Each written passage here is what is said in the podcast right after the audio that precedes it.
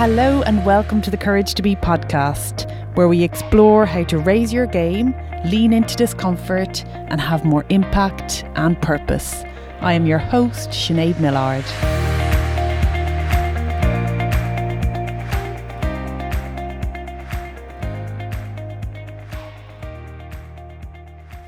Hello, everyone. Welcome to today's episode The Courage to Unmask.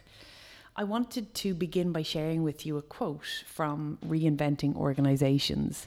Social stability comes at the price of wearing a mask, of learning to distance ourselves from our unique nature, from our personal desires, needs, and feelings. Instead, we embrace a socially acceptable self.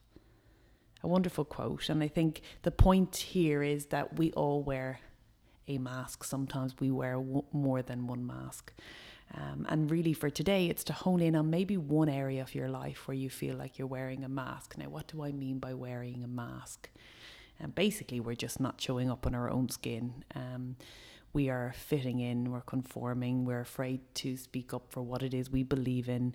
Um, there's a degree of inauthenticity. Um, how do we know? How do we know if we're wearing a mask?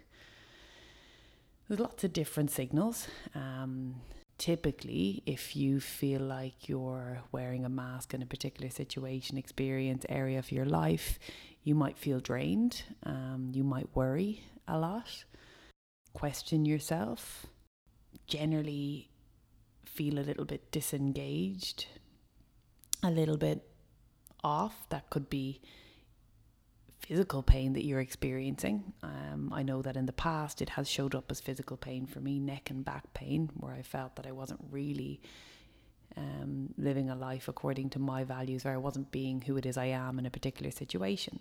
So, for the purpose of today's podcast, um, it's a brief podcast. So, I really want to find a way for you to work through this in a meaningful and uh, very deliberate way. And what I mean by that is if you can, first of all, just think about a particular area of your life right now where you feel like you might be wearing a mask, right? So perhaps it's at work, or it might be at home, or it might be a particular relationship, a particular friendship.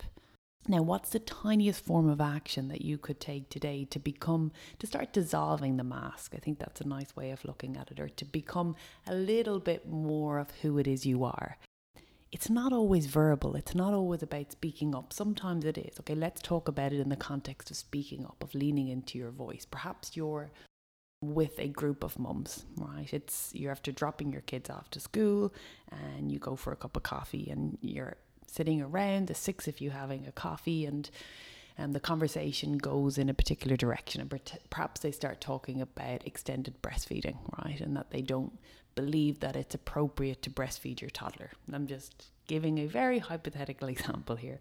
Um, now, you breastfeed your toddler. Do you sit there and hold back and agree and basically go along with the conversation, or do you say, well, actually, I breastfeed my toddler, and, and, these are the reasons why. Another example might be that you are in a conversation with a particular individual who starts to judge another individual and you don't agree with this or you don't feel comfortable with this. Perhaps you don't feel like you can speak up, um, but perhaps it's a non-verbal unmasking. You don't agree. You don't conform. You don't go along with the conversation. So when we talk about unmasking, it's really about little tiny steps in acting how it is we believe we want to act in the world, who it is we want to be, how we want to show up, how we want to engage with the world. When we are pulled into different situations, we're very versatile as humans and we can start to conform very quickly, agreeing with the majority.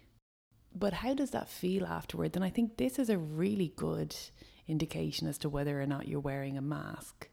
If you leave that conversation and you just don't feel great, you, you perhaps you, you feel a little bit guilty or you start to overthink or you begin to worry about what it is you said or you didn't say or whether you offended somebody, that, that's often a good sign. If we think about this in the context of work, if I remember my time in in Reckitt's, and very often a group of us would go for lunch, and certain topics would be raised, and there were times where I didn't share my opinion, I didn't speak my truth, so to speak, and yeah, it's not, it wasn't in any way detrimental, but it doesn't feel great. You know, you walk away thinking, I agreed with something that I don't believe in.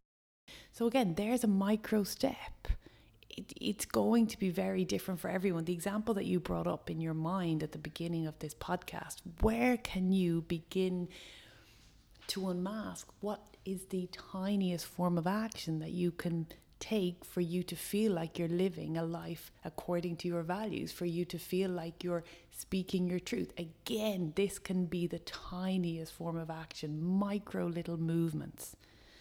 I think it's important to mention here that the goal is not to seek validation or approval from anybody.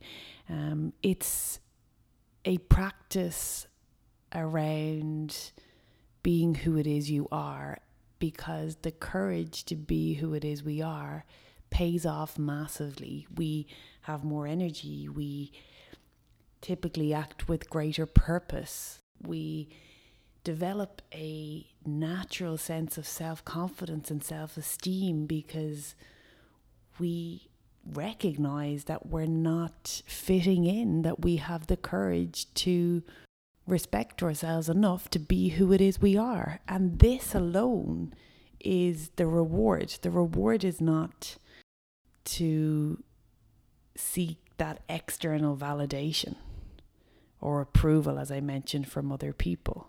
The reward comes through the practice itself of being who it is we are. So I'll wrap up there, guys. Two things discover the masks that you're wearing, and secondly, set an intention to work on dissolving one mask.